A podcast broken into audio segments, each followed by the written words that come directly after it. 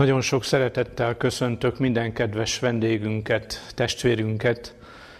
A mai alkalommal az ige hirdetésünknek a témája Jézus Krisztus visszajövetelére való készülődés. Hogyan várjuk Jézus Krisztus második eljövetelét? A Bibliában nagyon sok kijelentést találunk erről, hogy milyen idők lesznek Jézus Krisztus eljövetele előtt, második dicsőséges eljövetele előtt.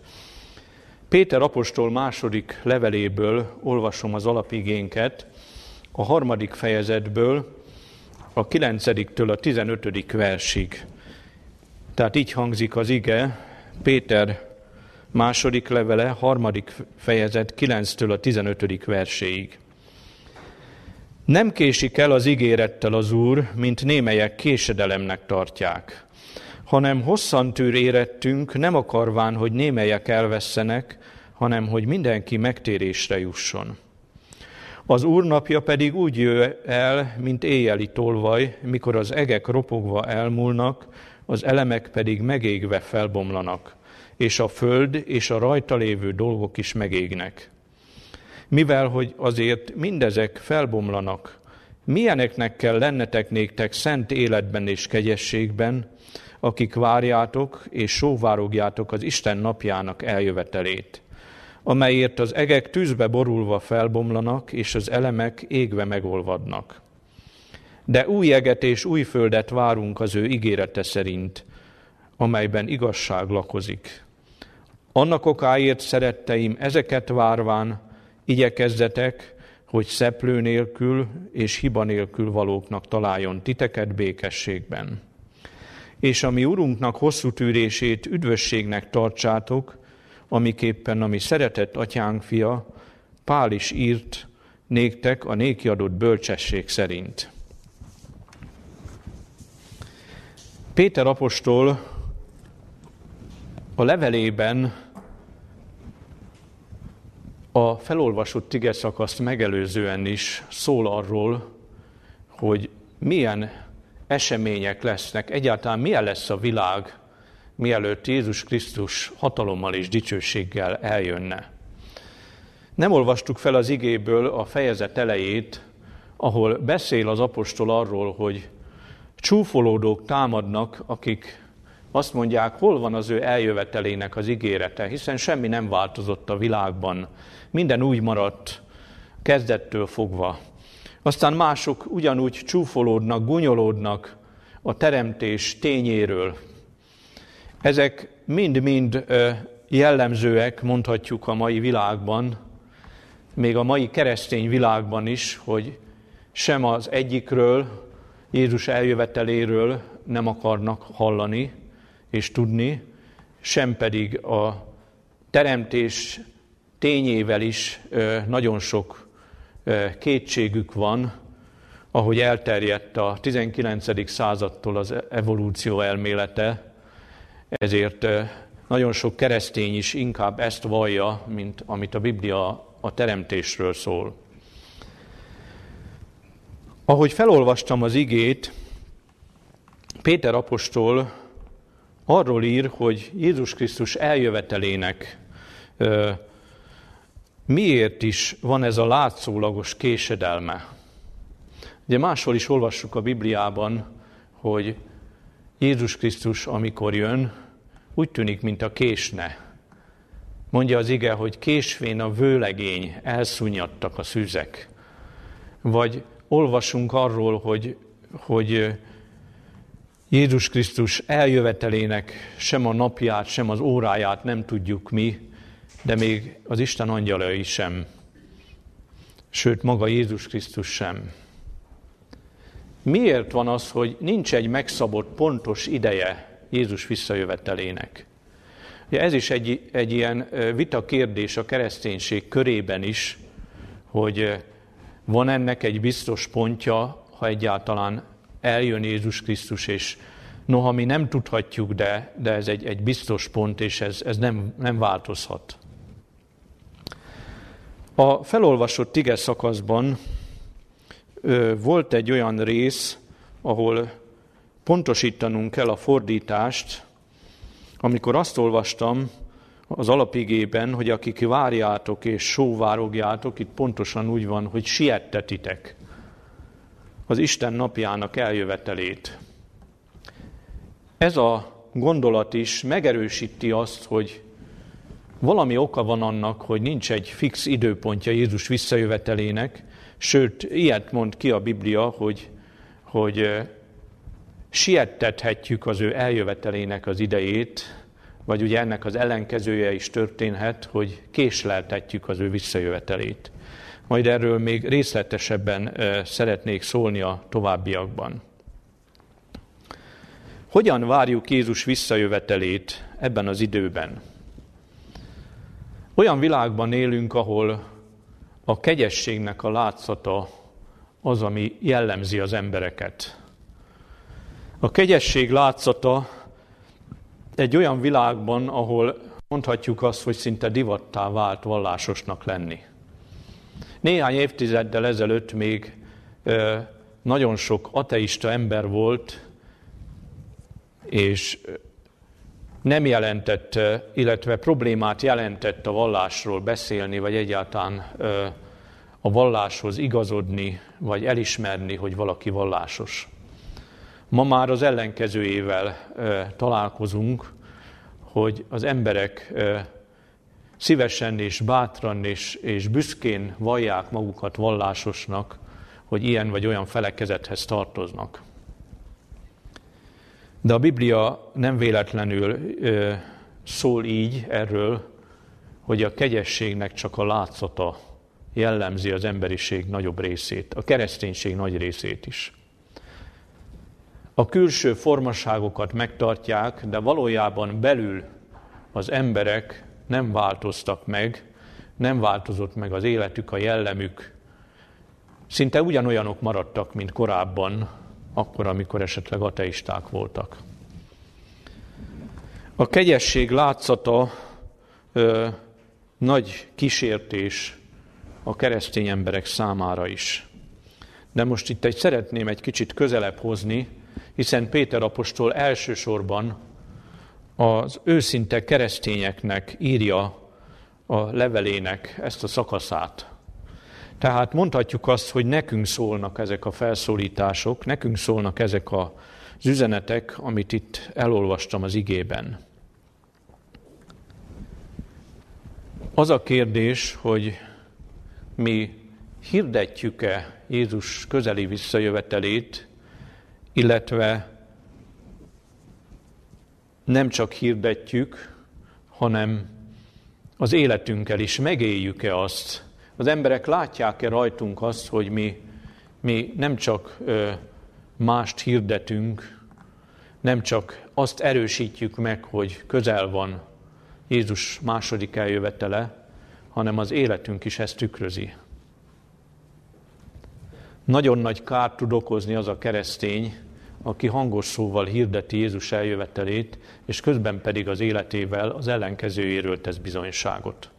Úgy él itt a világban, mint hogyha ebben a bűnös földi életben akarna örök életet élni, és nem pedig az Isten országába, ahol nem lesz bűn, és ahol teljesen más élet lesz. Nagyon nagy kísértés nekünk hívő embereknek az, amiről az egyik evangéliumban olvasunk, Lukács evangéliumába, amikor azt írja az ige, Lukács evangéliuma ö, 21. fejezetében, hogy vigyázzatok, hogy az életnek gondjai meg, miatt meg ne nehezedjék a ti szívetek, és váratlanul ne érjen az a nap benneteket. Nagyon fontos tehát, hogy mi úgy gondolkozzunk, hogy mi nagyon közel vagyunk már az Úr eljöveteléhez, és kevés az idő arra, hogy felkészüljünk. De itt egy kérdést szeretnék föltenni Tényleg nagyon várjuk az Úr eljövetelét? Szeretnénk, ha minél előbb megjelenne? az emberi életben is, akit nagyon szeretünk, és elmegy esetleg hosszabb időre, egy hozzátartozónk, akkor alig várjuk, hogy hazajöjjön. Akkor nem úgy gondolkodunk, hogy bárcsak még maradna egy-két napot, és később jönne haza, hanem alig várjuk, hogy eljöjjön az az idő, amikor, amikor megjön és ismét találkozhatunk. Ha mi Jézus Krisztus nagyon szeretjük, akkor mi nem így gondolkozunk, hogy bárcsak még ne jönne el. Mert ugye hozzá szoktuk tenni, hát nem vagyok készen még, és ha most eljönne, akkor, akkor a legnagyobb veszteség érne, mert kimaradnék az Isten országából. Ha igazán szeretjük őt, akkor úgy készülünk, hogy azt mondjuk, hogy Uram, bár csak minél hamarabb eljönnél, hogy találkozhatnánk, mert annyira vár, várjuk a te eljöveteledet, és olyan öröm lesz számunkra veled találkozni. Kedves gyülekezet, szeretném megkérdezni tőletek, hogy amit felolvastam az alapigében, annak a kilencedik versében ír arról a Biblia, hogy mi ennek a látszólagos késedelemnek az oka. Miért eh, késik a vőlegény? Miért eh, van ez a látszólagos késedelem? De ugye azt mondja az ige, hogy nem késik az Úr az ígérettel. Nem késik az ő eljövetelével, hanem hosszan tűr érettünk. Meg is adja a választ, hogy ez a látszólagos késedelem azért van, mert ő nem akarja, hogy bárki is elvesszen közülünk, ő addig küzdés fáradozik, amíg van kiért, és amíg, amíg mindenki, mindenkiért megtesz mindent, hogy ne maradjon ki az Isten országából. A Bibliában többféle hasonlatot is találunk arra nézve, hogy hogyan lesz a, az emberi történelem vége. Például a példázatokban, a búza és a konkoly példázatában azt olvassuk, hogy a búza és a konkoly együtt növekszik az aratásig. És amikor eljön az aratás ideje, akkor az angyalok, akik szétválasztják a konkolyt a búzától. Másik példában is azt mondja az ige, hogy amikor a gabona arra való, akkor sarlót eresztenek neki, mert az aratás ideje elérkezett. Tehát világosan tanítja a Biblia, hogy noha Jézus visszajövetele előtt sok minden esemény történik, a gonoszság megsokasodik a földön, az erőszakkal betelik a föld, hasonló állapotok lesznek, mint Noé idejében, amikor a, az emberi bűn, az emberi önzés tetőzik. De mégis azt kell mondanunk, hogy Jézus visszajövetelét nem ezek az események határozzák meg. Mert az aratás sem az határozza meg az aratás idejét, hogy a konkoly elég érette már vagy, a, vagy beértek-e a gyomnövények, hanem a búza beérése. Tehát a jó magnak, az Isten népének a fölkészülése az, ami, ami, ami meghatározza azt, hogy, hogy mikor fog Jézus eljönni.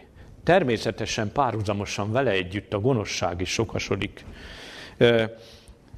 Rengeteg dolgot látunk körülöttünk a világban Jézus eljövetele előtt. Látjuk, hogy a természet rendje megbomlik, Ilyen dolgokat nem láttunk. Én is, ha visszagondolok néhány évtizedre, 30-40 évvel ezelőtt, messze nem voltak ilyenek, hogy ennyire felborult volna a természet rendje, hogy, hogy hatalmas árvizek, viharok és a legkülönbözőbb dolgok pusztítanak, és fel, felborul mindaz a rend, ami eddig volt. Aztán látjuk azt, hogy az emberi társadalom is milyen mértékben romlott meg, hogy milyen erkölcstelenné váltak az emberek. Aztán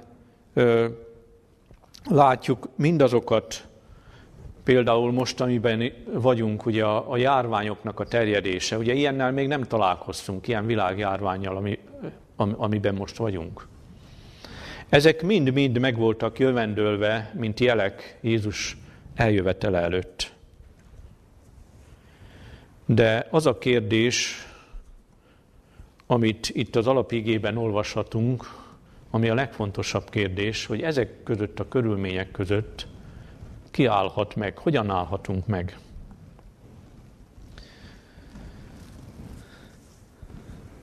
Szeretném elolvasni az alapigéből a második feléből, hogy mit, mit mond itt, hogy milyen természeti jelek kísérik, illetve előzik meg az Úr eljövetelét. Azt olvastuk itt Péter levelében, a harmadik fejezetben, hogy az Úrnapja úgy jön el, mint éjjeli tolvaj, mikor az egek ropogva elmúlnak, az elemek pedig megégve felbomlanak, és a föld és a rajta lévő dolgok is megégnek. Mivel, hogy azért mindezek felbomlanak, milyeneknek kell lennetek néktek szent életben és kegyességben, akik várjátok és sóvárogjátok az Isten napjának eljövetelét, amelyért az egek tűzbe borulva felbomlanak, és az elemek égve megolvadnak. Tehát hatalmas pusztulásról beszél itt az ige, az elemek felbomlásáról, a, a, a különböző dolgoknak a, a, az elégéséről, a megsemmisüléséről. És mondhatjuk azt, hogy amikor látjuk ezeket a katasztrófákat, akár a vulkánkitöréseket, akár a, a, a természeti ö, károkat, ö, mintha csak úgy éreznénk, hogy előjelei már annak, hogy ennél még sokkal súlyosabbak is lesznek, ö, mielőtt Jézus közvetlenül megjelenne. Azt olvastam itt az igében, hogy váratlanul éri az embereket. Így olvastam itt, hogy az úrnapja úgy jön el, mint éjjeli tolvaj. Hogy vannak az emberek a tolvajjal? Ha, ha én tudom, hogy éjszaka betörnek hozzám, akkor, és mondjuk éjjel kettőkor fognak jönni, akkor én arra készülök, arra számítok, arra megteszek mindent, hogy a, hogy a tolvaj ne tudja elvégezni a dolgát. De ha én nem tudom, hogy mikor jön, meg egyáltalán, hogy jön a tolvaj, akkor váratlanul ér engem, és nem tudok rá készülni. A Biblia nem véletlenül használja ezt a hasonlatot, hogy annyira kiveszett az, ember, az emberek tudatából az, hogy Jézus Krisztus eljövetele zárja le a földi történelmet, hogy tényleg, amikor ezek az események bekövetkeznek, akkor olyan váratlanul éri őket, mint az a tolvaj, amire nem számítottak az emberek. Egy másik igében, a tesszalonikai első levél 5. fejezet 4. versében Pálapostól is ezt mondja, tehát a tesszalonikai első levél 5. fejezet 4. versében, de ti atyám fiai nem vagytok sötétségben, hogy az a nap tolvajmódra lephetne meg titeket. Tehát mit mond Pál apostol? Azt mondja, igen, váratlanul éri az emberiséget az a nap tolvajmódra, de mit mond? De ti nem vagytok sötétségben, hogy az a nap titeket váratlanul érjen, tolvajmódra érjen. Ti világosság fiai vagytok, és ti tudjátok, és titeket nem érhet váratlanul. Megkérdezem tőletek, kedves testvérek, tényleg így vagyunk ezzel, hogy nem fog váratlanul érni bennünket? Mi úgy készülünk, hogy bármikor, ha az Úr eljön, akkor, akkor nem ér meglepetés bennünket? A Biblia ugye azt mondja, hogy a napját, napot és az órát, a pontos idejét nem tudhatjuk. De tegyük fel, ha holnap jönne Jézus, nem érne váratlanul bennünket? Én úgy gondolom, hogy nagyon sokunkat váratlanul érne, mert még nem készültünk rá a vele való találkozásra. Ezek az igék megerősítenek bennünket, hogy milyen nagy szükségünk van arra, hogy sokkal komolyabban vegyük az előkészületet, hogy amikor Jézus eljön, akkor ne váratlanul érjen bennünket. Azt a kérdést tette föl Péter apostol itt az alapigében, ami mondhatjuk, hogy a leglényegesebb kérdés Jézus várása közben, hogy milyeneknek kell lennetek néktek szent életben és kegyességben, akik várjátok mindezeket, akik átélitek majd ezeket a súlyos eseményeket. Milyeneknek kell lennünk? Mi is tegyük fel a kérdést.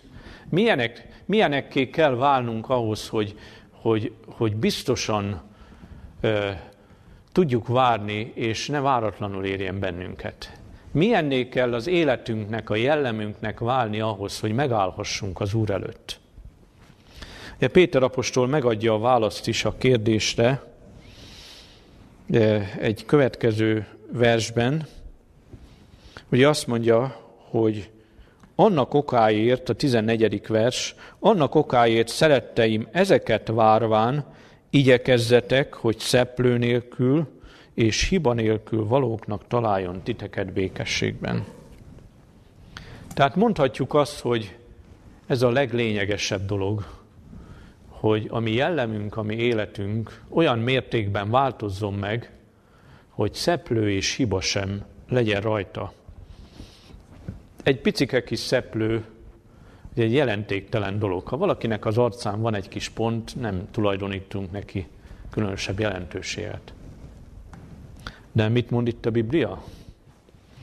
Hogy amikor készülünk az Úrral való találkozásra, amikor készülünk az ő bűntelen országába, akkor a mi jellemünkön még egy ilyen picike kis pontoska se maradhat.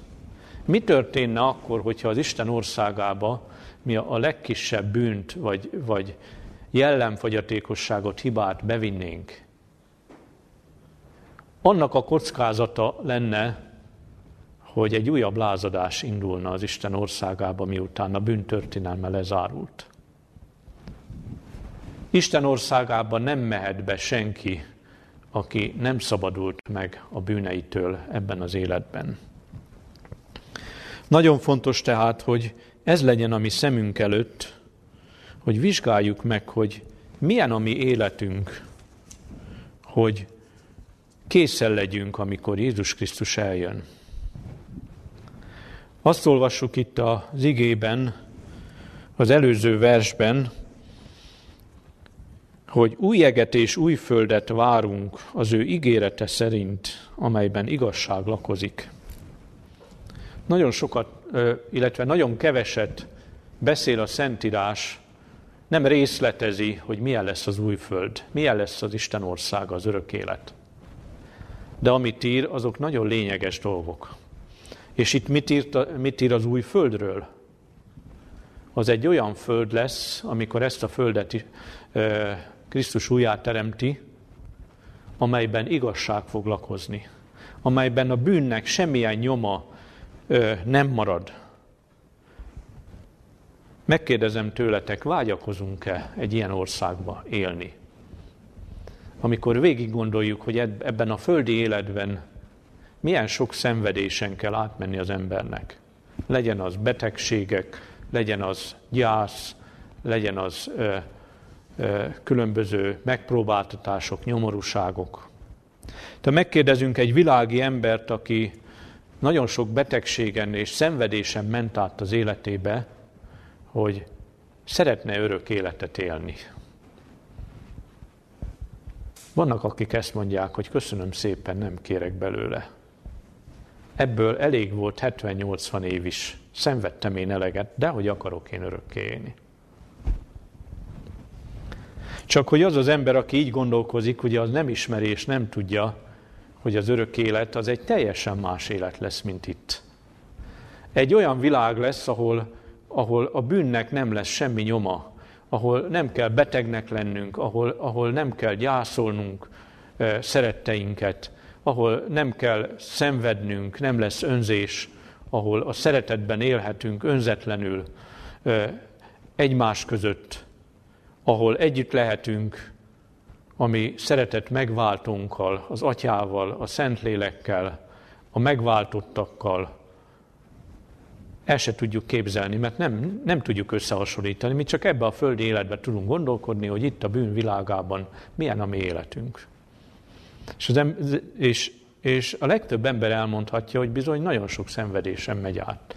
Persze nem egyformán, de, de senkinek nem olyan az élete, hogy, hogy, hogy egy győzelmes élet, és hát, hogy minden, mindenben boldog, és elkerülik a nehézségek, a szenvedések. Az Isten azt mondja, hogy új jeget és új földet várunk, az ő ígérete szerint, amelyben igazság lakozik.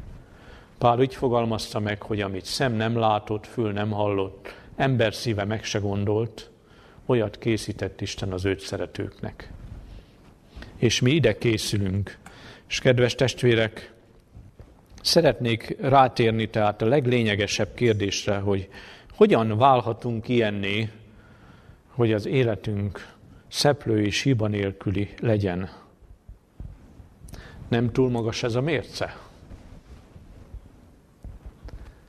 Hogyha megnézzük az életünket, hogy mennyi hibával, bűnnel, jellemfogyatékossággal rendelkezünk, nem túl magasra tette a, a lécet Isten számunkra, amit képtelenek vagyunk átugrani? Nem kellett volna lejjebb tenni, hogy hogy biztosan át tudjuk lépni azt a lécet? A Biblia világosan szól róla, hogy Isten nem teszi lejjebb a mértéket. Ugyanakkor nem olyan magas a mérce, a mérték, amit ne, ne lehetne ne lehetne átjutni rajta. Csak egy valamit meg kell jegyeznünk, hogy ezt a mértéket mi emberi erővel soha az életben nem tudjuk meglépni. Soha az életben nem tudunk e fölött átmenni. De Jézus mondta a tanítványoknak, amikor elment tőle a gazdag ifjú, és megkérdezték, hogy kicsoda üdvözülhet. Hát ugye elmondta, hogy mi mindent megtartott a parancsolatok közül, és csak egy volt, amiben fogyat, fogyatkozása volt.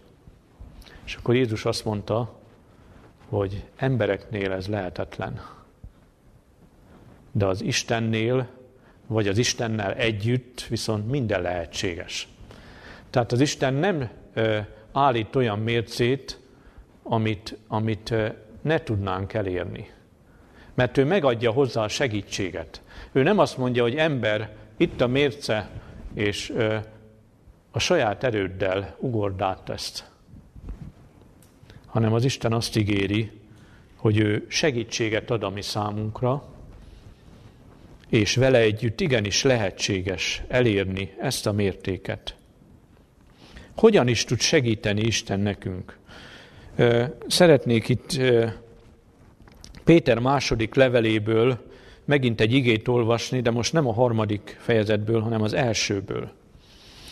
Tehát Péter második levele első fejezetéből a harmadik, negyedik verset így olvasom mivel hogy az ő isteni ereje mindennel megajándékozott minket, ami az életre és a kegyességre való, annak megismerése által, aki minket saját dicsőségével és hatalmával elhívott, amelyek által igen nagy és becses ígéretekkel ajándékozott meg bennünket, hogy azok által isteni természet részeseivé legyetek, kikerülvén a romlottságot, amely a kívánságban van. Milyen ígéretünk van? Azt írja Péter apostol, hogy mindennel megajándékozott. Minden, ami szükséges az élethez, ami szükséges a, a, a, a győzelmes élethez, azt mondja, Krisztus megismerése által, akit, akit azért adott számunkra, hogy igazi példaképünk legyen. És ezekben az ígéretekben benne van, hogy mi isteni természet részesei lehetünk. Jézusnak, ahogy a földi életében szüksége volt arra, hogy ne csak emberi természete, hanem isteni természete is legyen, ugyanúgy ezt az ígéretet adja nekünk a Szentírás, hogy mi is lehetünk isteni természet részesei. Nem csak az emberi természetünk van, ha mi készek vagyunk Krisztus szeretetét megismerni, megérteni az ő életét, példaként követni őt, akkor mi is isteni természet részeseivé lehetünk. Akkor Isten erőt ad ahhoz, hogy, hogy még ezek a szeplők és sömörgőzések is eltűnjenek a mi jellemünkről. És készen legyünk arra, hogy a mi megváltónkat fogadjuk, amikor eljön hatalommal és dicsőséggel.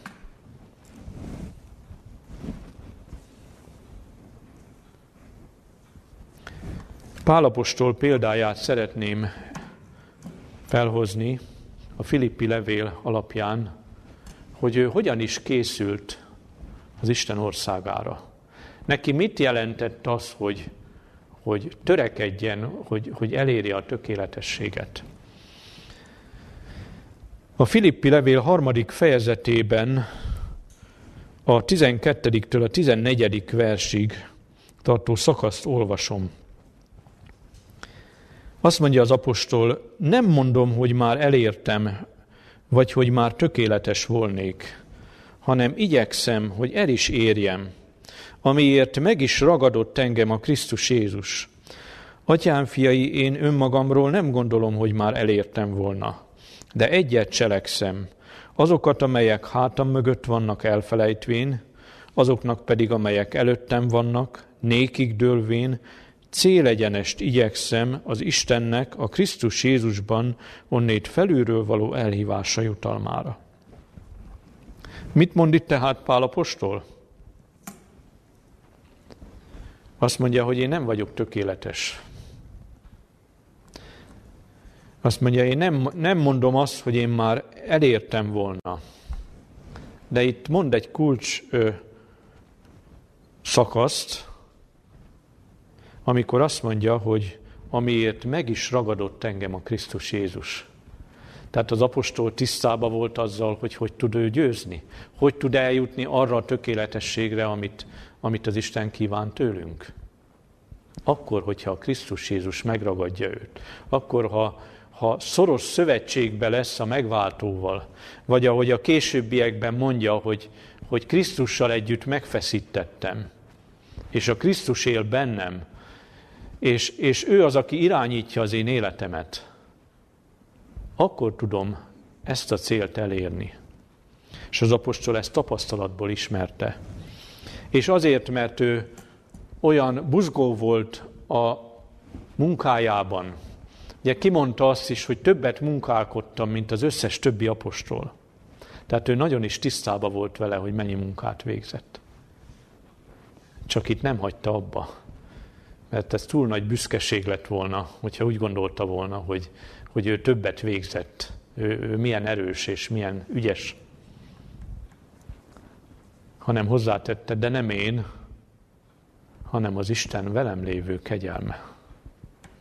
Tehát ő nagyon jól tudta, hogy az Istennel való szoros közösség nélkül ő nem tudta volna ezt a teljesítményt nyújtani. Ő nem tudta volna így az evangéliumot hirdetni, hogyha ha nincs állandó, szoros közösségben Krisztussal. És kedves gyülekezet, nekünk is ezt kell megtanulnunk, hogy mi is legyünk ilyen közösségben, ami megváltónkkal.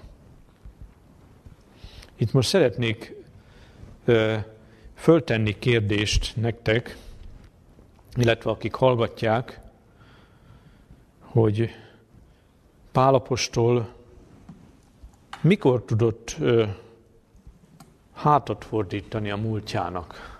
Ugye tudjuk, ismerjük a Bibliából, hogy milyen súlyos bűnöket követett el. Ugye itt írja is ugyanebben a fejezetben, hogy amelyek hátam mögött vannak elfelejtvén, és amelyek előttem vannak, nékig dőlvén, célegyenest igyekszem. Mikor lehet hátat fordítani a múltnak? Pálapostól tényleg nagyon súlyos dolgokat követett el. És még, még, egy, még egy ideig üldözte a keresztényeket, még azután is, hogy olyan mély benyomást tett István megkövezése, ahogy látta. De ahogy, ahogy Jézus is mondta neki, amikor találkozott vele a Damaszkuszi úton, hogy te rugódozol az ösztök ellen, amivel én késztetlek a jóra. Nehéz néked az ösztöke ellen rugódoznod, ugye azt mondta neki. De az apostol, amikor elveszítette a szeme világát, három napig nem evett, nem ivott, és nem látott, volt ideje átgondolni az életét. Volt ideje imádkozni, és volt ideje arra, hogy számot vessen az életével, a múltjával. És amikor eltelt az, ez az idő, akkor utána valóban egy egészen más pálapos, egy egészen más pál, vagy Saulus lett. Vagyis Saulusból Paulus lett. Egy olyan ember, aki a legnagyobb munkát végezte az apostolok közül. Mikor tudott szembefordulni a múltjával, hogyha elrendezte a múltját? Kedves testvérek, ha én ugyanúgy neki akarok célegyenes dőlni az előttem lévő dolgoknak, mire van szükségem, hogy a múltat elrendezzem. Ha én nekem vannak rendezetlen bűneim, akár az Istennel nem rendeztem, akár, akár fele barátaimmal, akkor nem tudok neki dőlni célegyenest a jövőnek. Hatalmas ígéretek vannak a Bibliában. Ugye itt van ez az ige János első levelében, az első fejezet 9. versében azt mondja, ha megvalljuk bűneinket, hű és igaz, hogy megbocsássa, és megtisztítson minden hamisságtól. Ha én szeretném elrendezni a, a múltbeli dolgaimat az Istennel, akkor ő kész megbocsátani, de hozzáteszi az ige, hogy nem csak megbocsátani, hanem meg is tisztítani. Nem csak jogilag rendezi el, hogy nekem nem kell a bűnöm miatt elveszni a kárhozatba, hanem ő azt is megteszi, hogy megtisztít minden hamisságtól. De ugyanezt meg kell tennem az én fele barátaimmal is. Ha én nekem bárkivel problémám van, ha valakire neheztelek, ha valakire megsértődtem, vagy, vagy megbántott, és ezért kerülöm a társaságát, a jelenlétét, el kell rendeznem. Meg kell bocsátanom, még akkor is, hogyha az illető nem jött hozzám. Sokan ezzel mentik fel magukat, hogy hát ő bántott meg engemet. Jöjjön hozzám bocsánatot kérni, akkor én megbocsátok neki. De vajon fordítva nem szükséges? Az Isten attól tette függővé a megbocsátást, hogy eljönnek-e hozzám bocsánatot kérni? Vagy pedig akkor is meg kell bocsátanom, hogyha nem jön hozzám. Mert pont azzal, azzal tudok segíteni, hogy fölébresszem a lelkiismeretét, hogy én megyek elé, noha neki kellene hozzám jönni.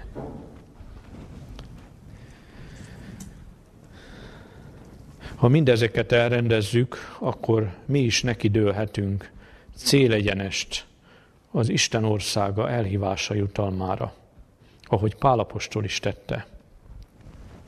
Milyen nagy szükség van arra, hogy az Isten sokkal buzgóbban keressük. Megkérdezem, hogy ha megvizsgáljuk az életünket, akkor mi mit adunk az Istennek? Itt most nem, nem az anyagi dolgokra gondolok. Itt nem a tizedre gondolok, hanem mit adok az életemből az Istennek? A zsengét vagy a maradékot? Mert ugye úgy tanuljuk, hogy az anyagi javainkból a zsengét adjuk, a legelsőt, a legjavát az Istennek. De vajon amikor, amikor én az Istent keresem, akár imádságban, akár az igeolvasással, akkor én a zsengét adom az Úrnak, vagy a maradékot? Mert a maradékot adom, azt az Isten nem tudja elfogadni. Hogyha én agyonhajszolom magamat a munkában, és este megszólal a lelkiismeretem, hogy te még nem is olvastál az igéből, még nem is imádkoztál, csak egy gyors imát mondtál, reggel. Vajon elgondolkoztunk-e felől, hogy a zsengét adjuk az Úrnak, ne a maradékot. Mert amikor az ember már ö, sajnos ugye olyan is előfordult, hogy belealszik az imádságba, mert olyan fáradt. Tudja a kötelességét, hogy imádkozni kell neki este, de már össze se tudja szedni a gondolatait rendesen. Akkor nem a zsengét adja az Úrnak, hanem a maradékot. Bennünket az ige megtanít arra, hogy buzgón keressük az Urat, és könyörögjünk, és adjuk a, a, az életünk idejének a legjavát az Istennek. Szeretnék itt egy idézetet olvasni,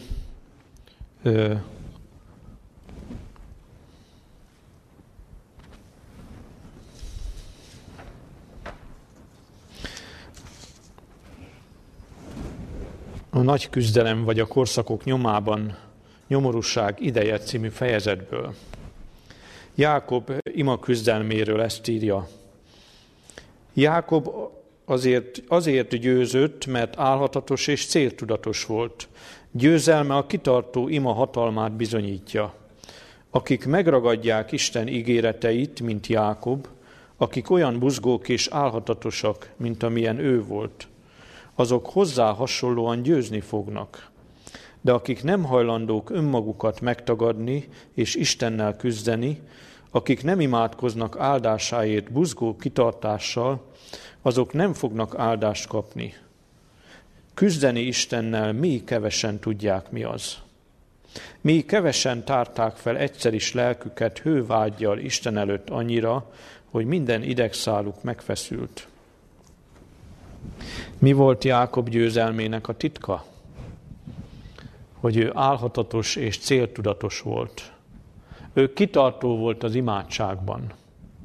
Ő tudta jól, hogy emberileg mindent megtett, de mégse tudja elhárítani a veszedelmet, amikor Ézsau jött vele szembe, hogy bosszút álljon, húsz év után is.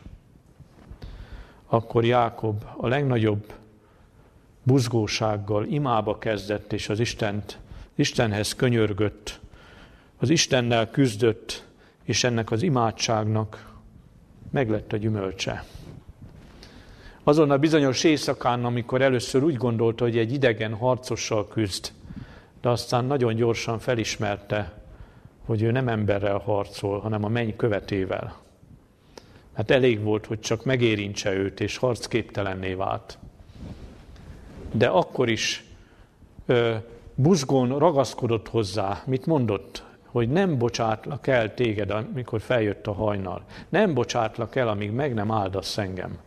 Annyira vágyakozott az Isten áldására, hogy nem engedte el Jézus Krisztus, nem engedte el a, a mennynek a követét, amíg az áldását el nem nyerte.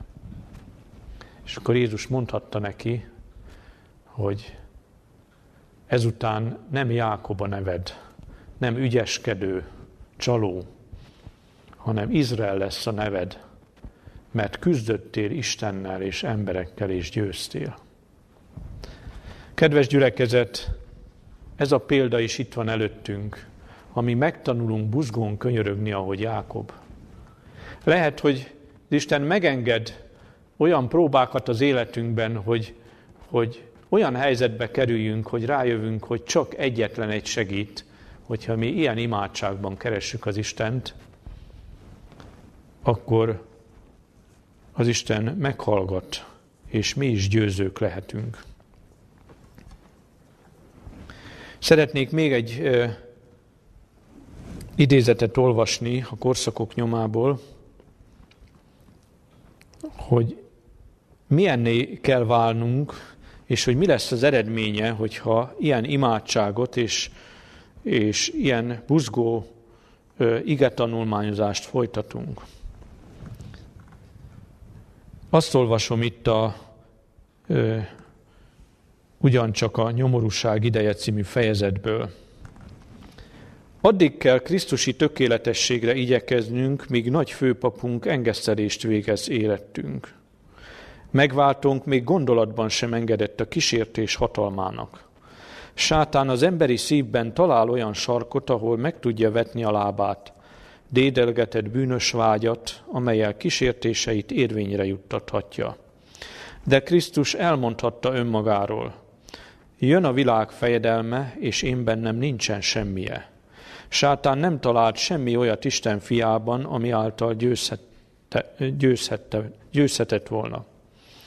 Jézus megtartotta atya parancsolatait, és nem volt benne semmi bűn, amit sátán ki tudott volna aknázni. Csak ilyen lelkülettel lehet megállni a nyomorúság idején. Ebben az életben kell elszakadnunk a bűntől, Krisztus engesztelő vérébe vetett hitáltal. Van nekünk egy tökéletes példaképünk, az Úr Jézus Krisztus, ami megváltunk. Ugye azt mondja az ige Jézus Krisztusról, hogy mi nézzünk fel a hit fejedelmére és bevégzőjére, aki az előtte lévő öröm helyett megvetve a gyalázatot keresztet szenvedett. Jézus Krisztus, ami hitünk fejedelme, ami hitünk kezdője és bevégzője. Ugye írja a zsidókhoz írt levél 12. fejezete. Nekünk őt kell követnünk. És mit olvastunk itt róla? Hogy ő még gondolatban sem engedett a kísértés hatalmának. Nagy dolog az, ha valaki még a gondolatban is ellen tud állni a kísértésnek. Az is nagy dolog, hogyha egy külső cselekedetben ellenállunk a kísértőnek. De hogy gondolatban, amit az emberek nem látnak, hogy ott is megállt parancsolunk. Ahogy mondja az ige, hogy fogjulejtjük, fogjulejtünk minden gondolatot, hogy engedelmeskedjék a Krisztusnak. Akkor tudunk igazi győzelmet aratni, és az Isten ebben akar segíteni nekünk. Erősítenünk kell egymást, és bátorítanunk. Ézsaiás könyve 35. fejezet 3. és 4. versében ezt az igét olvasom. Erősítsétek a lankat kezeket, és szilárdítsátok a tántorgó térdeket. Mondjátok a remegő szívűeknek, legyetek erősek, ne féljetek. Kedves testvérek, nekünk nagyon nagy felelősségünk van egymás iránt is. Mert amikor gyengé, valamelyikünk gyenge, vagy erőtelen, vagy éppen a hitélete meggyengült, megfáradt. Nekünk felelősségünk van, hogy felemeljük-e őt. Imádkozunk-e érte, imádkozunk-e együtt vele, hogy az Úr erősítse meg az ő hitét. Azt mondja itt az ige, hogy erősítsük a lankat kezeket, a leeresztett lankat kezeket, szilárdítsuk a tántorgó térdeket, mert ez a küzdelem egyre nagyobb lesz. Sátán úgy küzd, mint aki tudja, hogy kevés ideje van. Nagy segítséget jelent, amikor hittestvér a másiknak segít, amikor gyenge és erőtelen, amikor elcsüggett. Nekünk nagyon nagy, ö, nagyon nagy ö, felelősségünk van ebben, és segítenünk kell, hogy megerősödjünk mert akkor remélhetjük, hogy bennünket is segíteni fognak testvéreink, amikor én gyenge vagyok, amikor én nekem ellankadt a kezem, amikor remeg a térdem, átvitt értelemben, ugye, amikor gyenge a hitem egy nehéz próbába, és ott van mellettem valaki, aki imádkozik értem, vagy aki imádkozik együtt velem, nagyon nagy segítséget jelent a mi számunkra.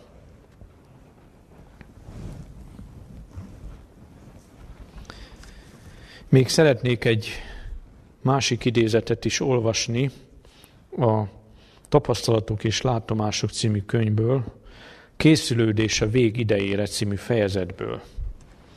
Azt írja itt a könyv, láttam, hogy sokan elmulasztják a szükséges előkészületet, és a felüdülés és a késői eső idejét várják, amely őket alkalmassá teszi, hogy az Úr napján megállhassanak és színe előtt élhessenek.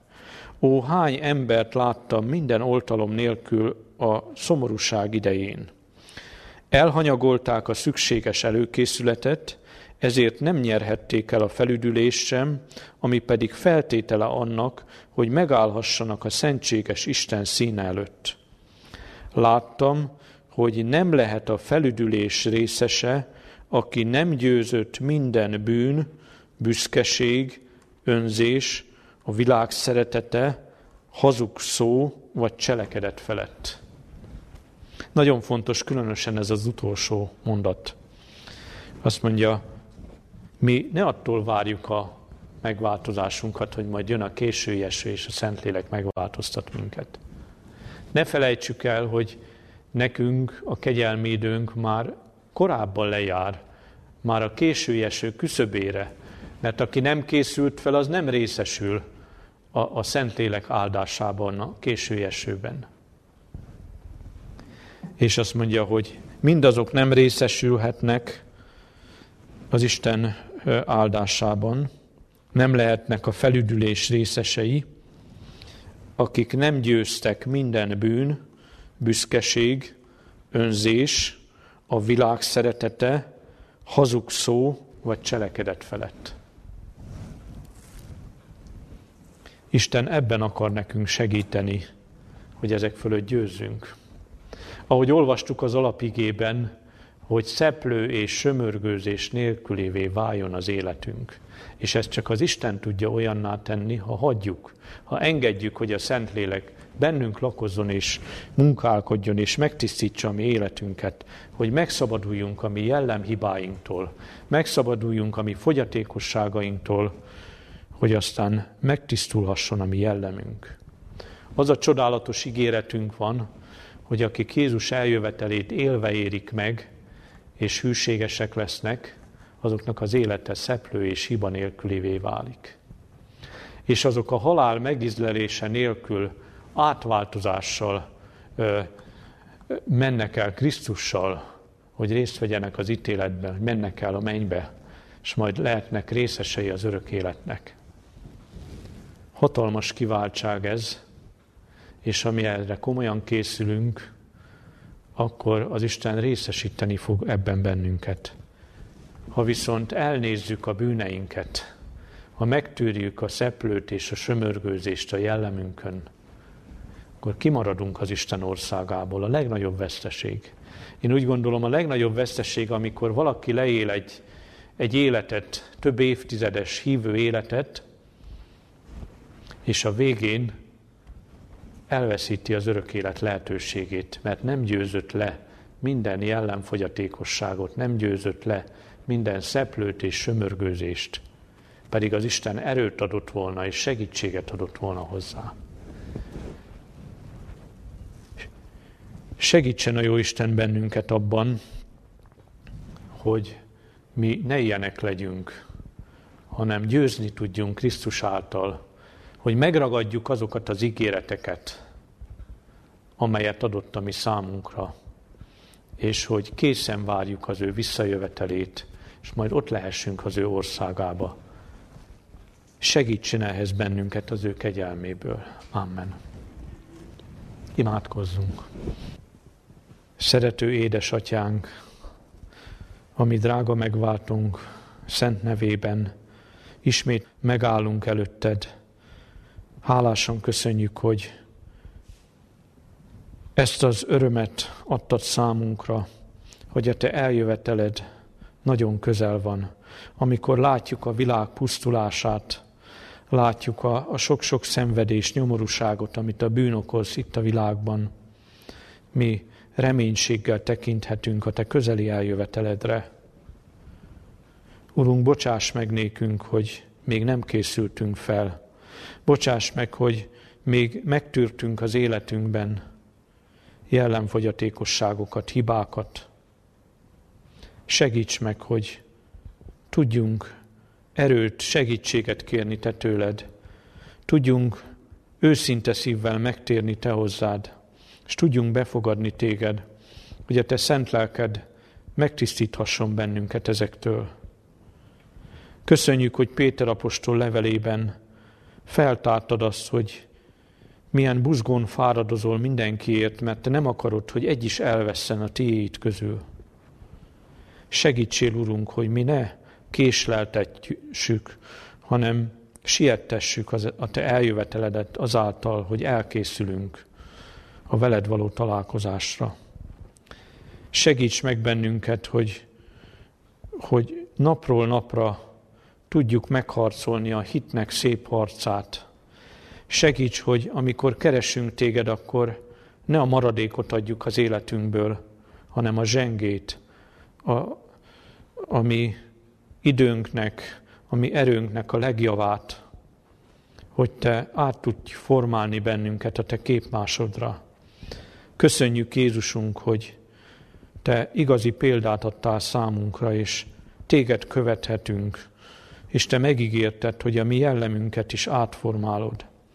Segíts meg, hogy így általad győzni tudjunk, és eljuthassunk a Te országodba.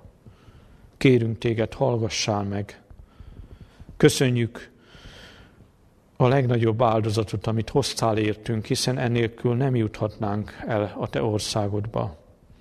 Segíts, hogy ez a kimondhatatlan áldozat valóban a Te szeretetedről olyan tanúságot tegyen, amely arra késztessen bennünket, hogy mi teljes mértékben odaszánjuk a mi életünket neked. Köszönjük, hogy meghallgatod imádságunkat, és reménységünk lehet benned. Legyen áldott szent neved érte. Amen. Új, új, új,